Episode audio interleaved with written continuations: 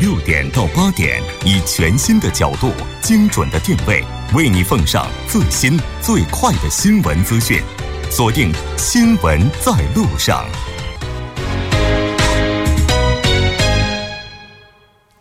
好的，半点过后，欢迎回来。稍后是广告时间，广告过后为您带来我们今天新闻放大镜的第二部分。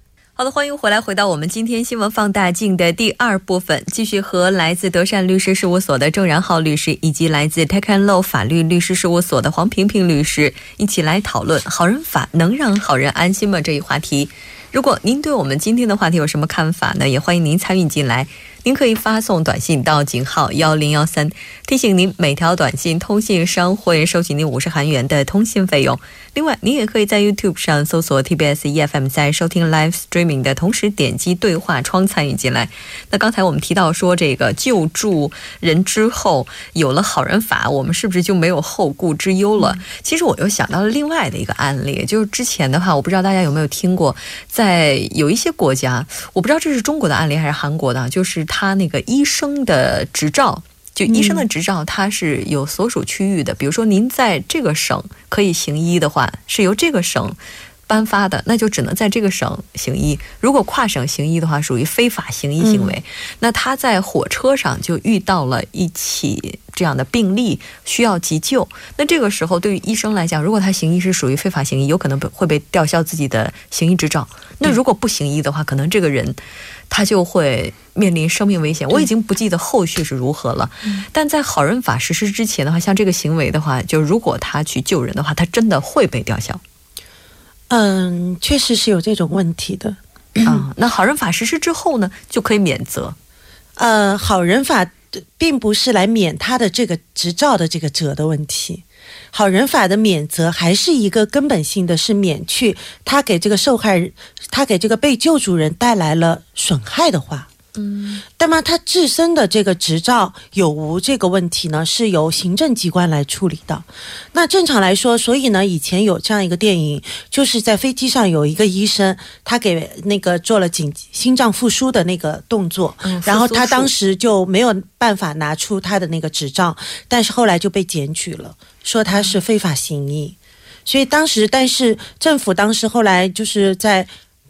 评审委员会评定的时候，认为他是见义勇为，就放了他一马。哦，嗯，这样的情况如果在韩国发生的话，这个没什么问题了。呃，第一个什么呢？为什么呢？这个律医生执照啊，没有什么这个区域划分的啊，整个国家这个全国我们这个政府颁发的这个执照，全国范围内没问题了。嗯，还是这个更重要的是。这样的行为呢，一是正当行为，你有没有执照这个不重要哦。那么有没有执照的人的这个施救的话，有问题吗？这个肯定没有，这个是正当行为，所以这个法律不能追究他的责任啊。这个很简单的事情，但是这肯定中国这个特殊情况，呃，反映出来可能出现这种的争论问题了吧。有可能，我还听说过，就这种医生，我我怎么发现我听到的东西这么多呀？就是有人在实施刚才这个黄律师提到的心脏复苏术的时候，他由于力道过大，有可能会把患者的肋骨弄断。对，像这种行为，就这个的话，应该就是属于好人法之后就这个就是我们提到的另外一个问题，就是好人法呢。好人法免去的是民事责任啊，但是免去民事责任不代表他不是一个侵权行为，或者不代表他没有责任。我们只是说他有责任，我们免了，并不是说他这个责任都不存在。这是第一个概念。第二个呢，免去了刑事责、民事责任，但是没有免去刑事责任。刑事责任有什么呢？重大过失带来的伤亡、带来的死亡，或者是重大的那个伤害。那比如说，举个例子，如果是。被毒蛇咬了的人，那如果不懂得如何去救助被毒蛇咬了的人的人去救助的话，那可能就把他的胳膊给割了，嗯，砍了，砍了。但这种行为就给别人带来了一个严重的人身上的损害，不可挽回。对，这个第一呢，就是说我们不会免去他的刑事责任；第二呢，那被救助人在面对这样的一个行动的时候，他是有一个正当防卫权利的，这个也非常的有趣。也就是说，虽然是他在被救助。但是，他有权要求，就是说，这个人不要用这种方式去救助他，就正当的防卫，他可以拒绝。对的，所以，嗯，好人法并没有免去这两件事情，这是很重要的两个东西。嗯。这 这么看起来，我觉得好人法就单单就目前来看，还是存在很多漏洞的。对，因为它是一个原则性的东西，嗯，所以它需要细则去帮他去区分很多东西，带来了法律上的很多冲突。嗯，不能只有一个原则出来，没有一些细节的解读，要不然这样的话可 可是要操作套对对吧？嗯，那中国好人法的话，它也是存在一些法律体系的冲突。韩国是不是也有类似的一些冲突呢？这个问题呢，这个非常重要哦。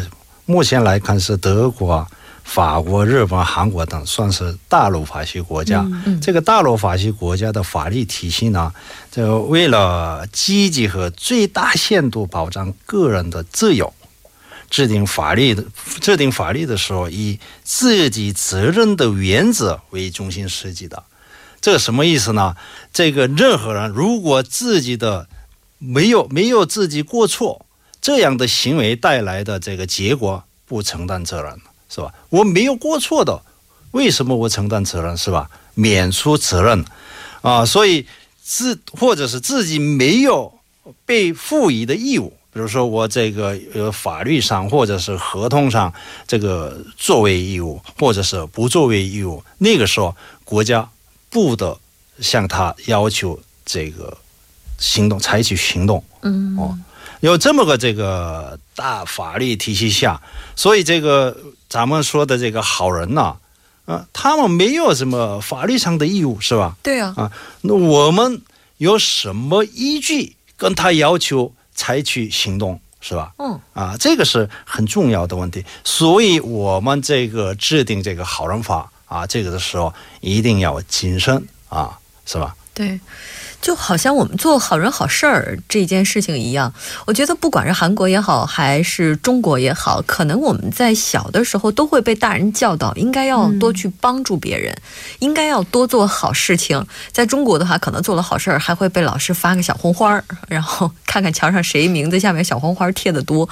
那但是我们后来长大了之后，也发现另外一件事情，就是做好事是我们自发去做的，没有人可以强迫我们。再加上做好事不是我们的义务，也不是责任。那如果要是做了非责任、非义务的事情，那如果要是因他而受到一些惩罚的话，确实会比较委屈的感觉。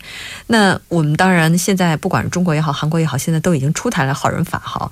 有没有哪些地方是我们可以进一步完善、真正的去保障或者说维护他们的一些利益呢？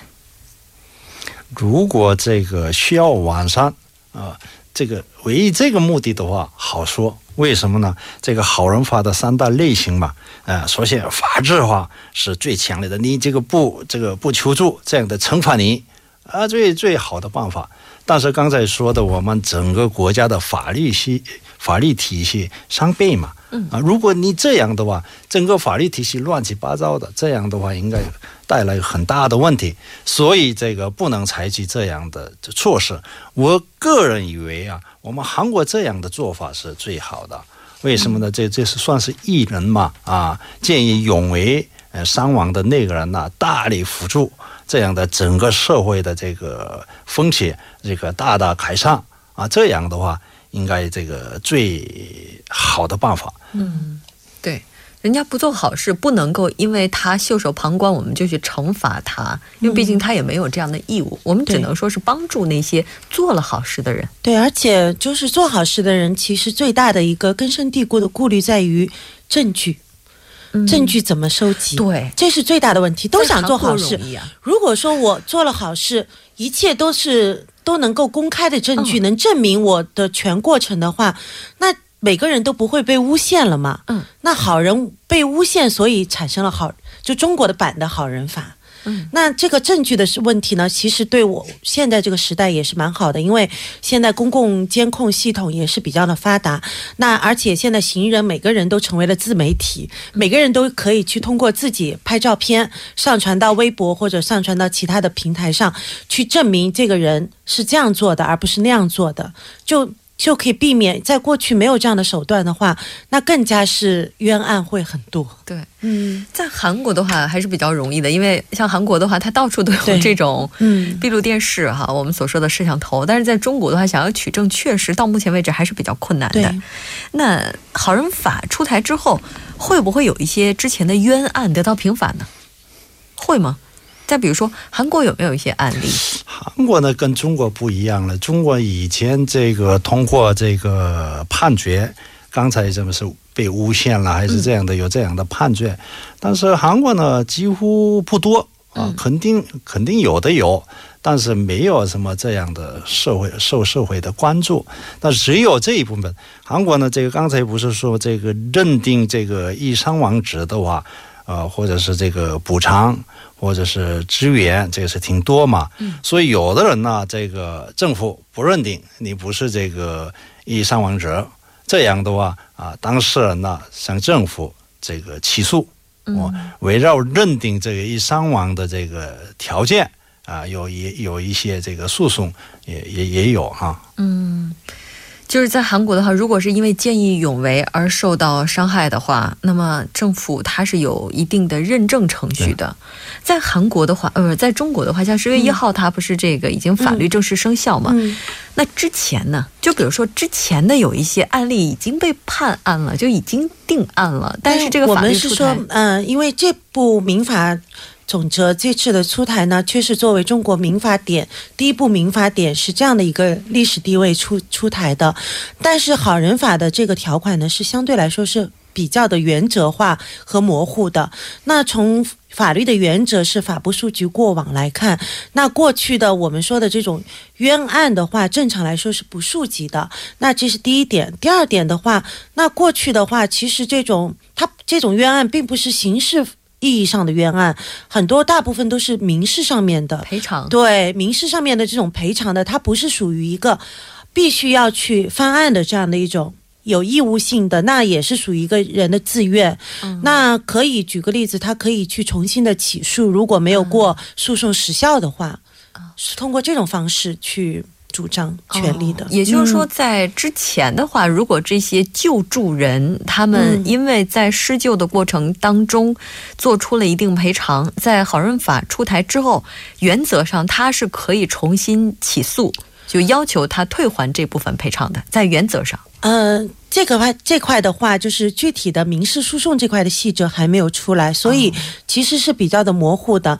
但是从我了解到的案例来看，其实这样的案例一直都是按照一个就是说保护见义勇为的方式去判的，所以法院这边也有倾向性。也就是说，你是真的见义勇为的话，那一般来说也不会被打为一个冤案的这样的程度。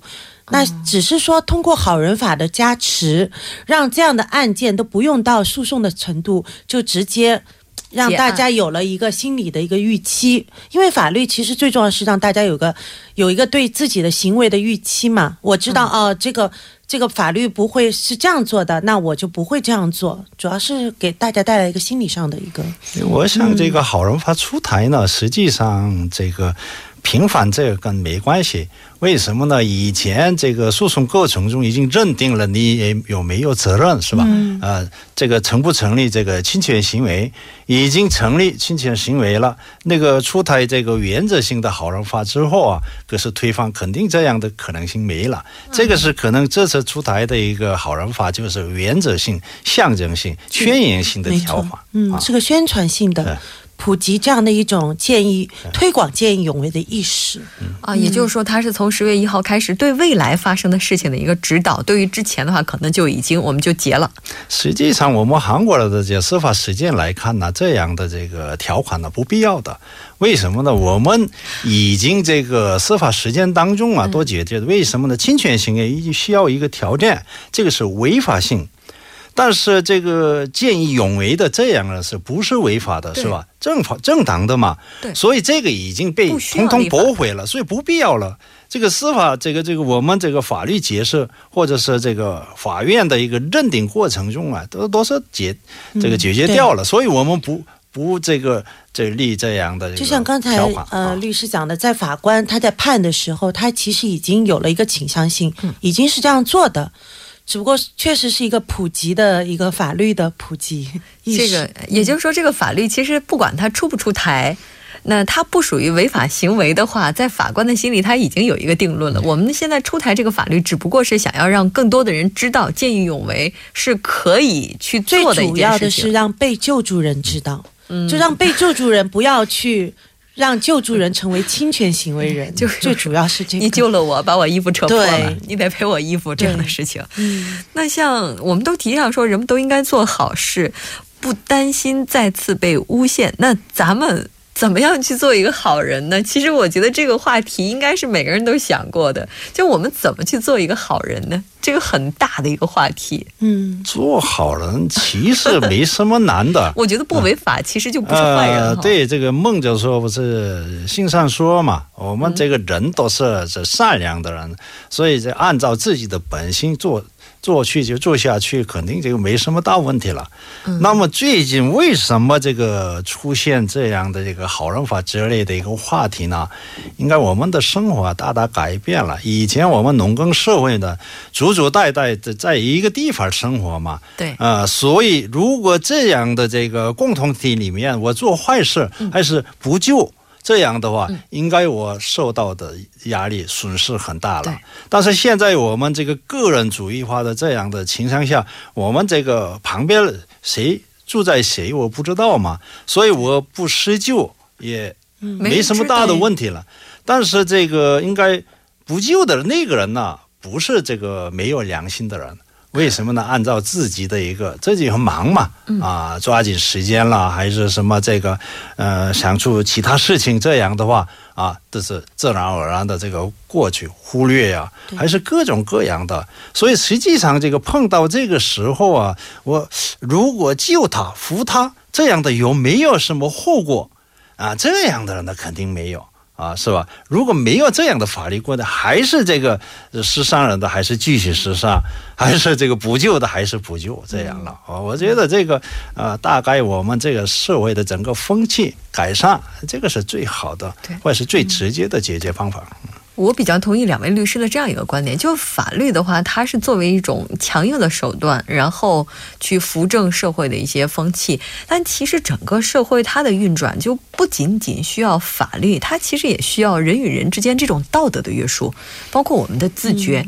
如果要是人的道德，我们就是能够遵守社会共同体里面那些规则，也许有一天确实真的不再需要法律了。对，哎，有一天。当人类真的发展到这个程度，我们可以用道德来进行自律的时候，会不会就出现这种法律的消亡呢？这个不好说了。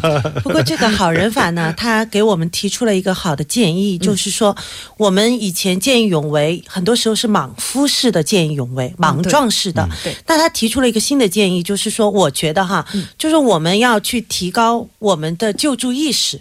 就前两天我在那个我们办公室在首尔金融中心，在金融中心对面呢，就开展了一个演习，就是心脏复苏的演习，就教路人如何去做。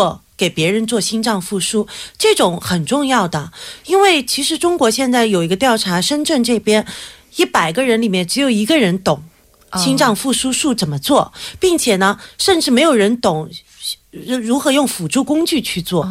而在发达国家的话，是一百个人中有十个人懂；在日本的话，是有百分之九十的人都懂如何去救助。紧急的时候如何救救助，这个很重要的，因为我光有一颗救助的心，我没有这个能力，也是很容易给对方造成伤害，而不能用，不能说我有一个好人办了坏事我就免责，也是有问题的。哦，现场调查一下，就是现场 我们两位嘉宾懂怎么样去施救吗？这种紧急的施救。嗯，我大概听过，但是没有实践过。我也是大概的学过那个动作，但是有一个医生是这样讲的，就是说，只要你发，就是遇到有人是心脏骤停的情况，马上进行这种心脏复苏，即使动作不是很到位的话，只要你不犹豫，马上去做，存活率很高的。所以很，其实这个真真的是很重要的一个 常识。这类似的一些教育，看起来还是要再进一步的普及一些，因为毕竟在韩国的话，可能这个数字就我们现场的统计来看的话，可能还不是特别的高，还是需要去进一步提高的。那像这次出台这个好人法，虽然我们刚才也提到了说，它可能在法律的角度来看是一部不必要的法律，那这次我们就立这个法。我们怎么样去看待这部法律它的真正价值呢？呃，今天我们讨论这个这些问题呢，这个实际上我们一方面对现实感到悲哀啊，还有另一方面也不得已的事情是吧？啊，但是帮助别人呢，还是救助呢，不是那么这个很大的事情了。如果这个遇到或者是看到这样的困境的人呢，我们打电话。也可以，这个救助的一部分呢。这个任何时候，我们像这个，我们现在我们这个帮助别人，这就是帮助我们自己的，是吧？啊，所以这个我们这个碰到这个事情啊，这个应该是积极的态度来这个救助就可以了。嗯，是的，嗯，其实关于救助这件事情，我们现在用立法的形式去保护那些施救者，其实也是值得我们每个人去反思的。我们到底出了一些什么问题，让这个伸出去的援手变得那么的困难？但是无论如何，今天黄律师提到的这点也非常重要，在施救之前，你也要看一看自己是不是真的可以去做这件事情，不要平白无故的又造成其他的一些损失。二次损害也是很可怕的。是的，好的，非常感谢两位嘉宾今。今天呢，在感冒的情况之下，还做客我们的直播间，给我们带来这一期的节目。也希望两位早日康复。我们下期再见。各位再见。嗯，好的，稍后来关注一下这一时段的路况、交通以及天气信息。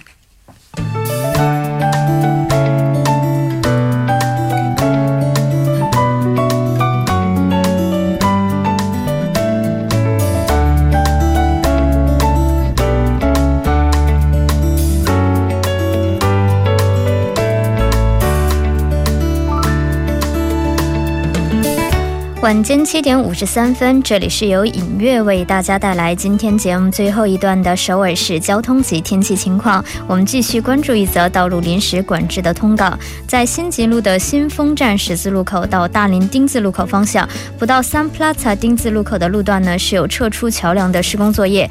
那受其影响呢，三个车道中的一个车道将进行部分的交通临时管制。该作业呢会一直持续到十一月五日。那值得注意的地方是，该施工作业是二。二十四小时不间断的施工作业。好的，接下来我们再度关注一下首尔市的交通路况。那在中部高速公路河南方向山谷 GC 到东首尔 TG 的一车道，那早些时段进行的施工作业呢，依旧在进行作业当中，还望您耐心等待。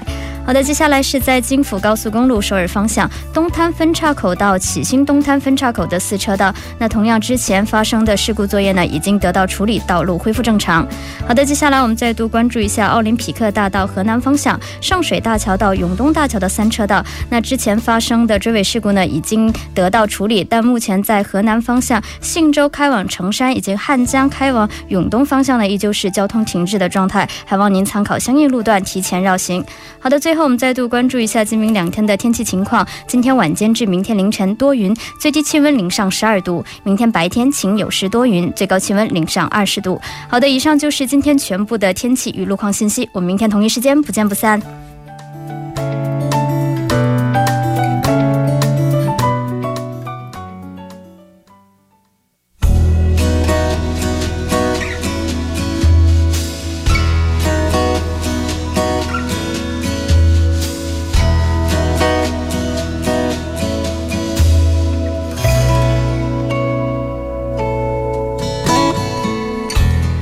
好的，到这里，我们今天新闻在路上两小时的节目马上就要接近尾声了。最后，依然为您送上我们今天的结束新闻：二零一二年，叙利亚曾经的第一大城市和经济中心阿勒颇爆发战事。伊布拉辛呢，他的这个地方所在的学校东城被反政府组织控制。去年十二月底，政府在收复了阿勒颇之后，着手重建被战火摧毁的校园。失学的孩子们开始重返课堂。目前呢，在叙利亚政府以及联合国儿童基金会等国际组织的帮助下，阿勒颇已经在多个受损校园搭建起了大约一百个简易的教室。跟这些地方的人比起来呢，我们真的应该要珍惜现在所有的和平时光。当然，也希望更多的人能够伸出手去帮助他们。那到这里，我们两小时的节目就是这些了。节目组制作人范秀敏，作家金勇隐月，感谢您的收听。我们明天晚上同一时间依然陪您在路上。我是木真。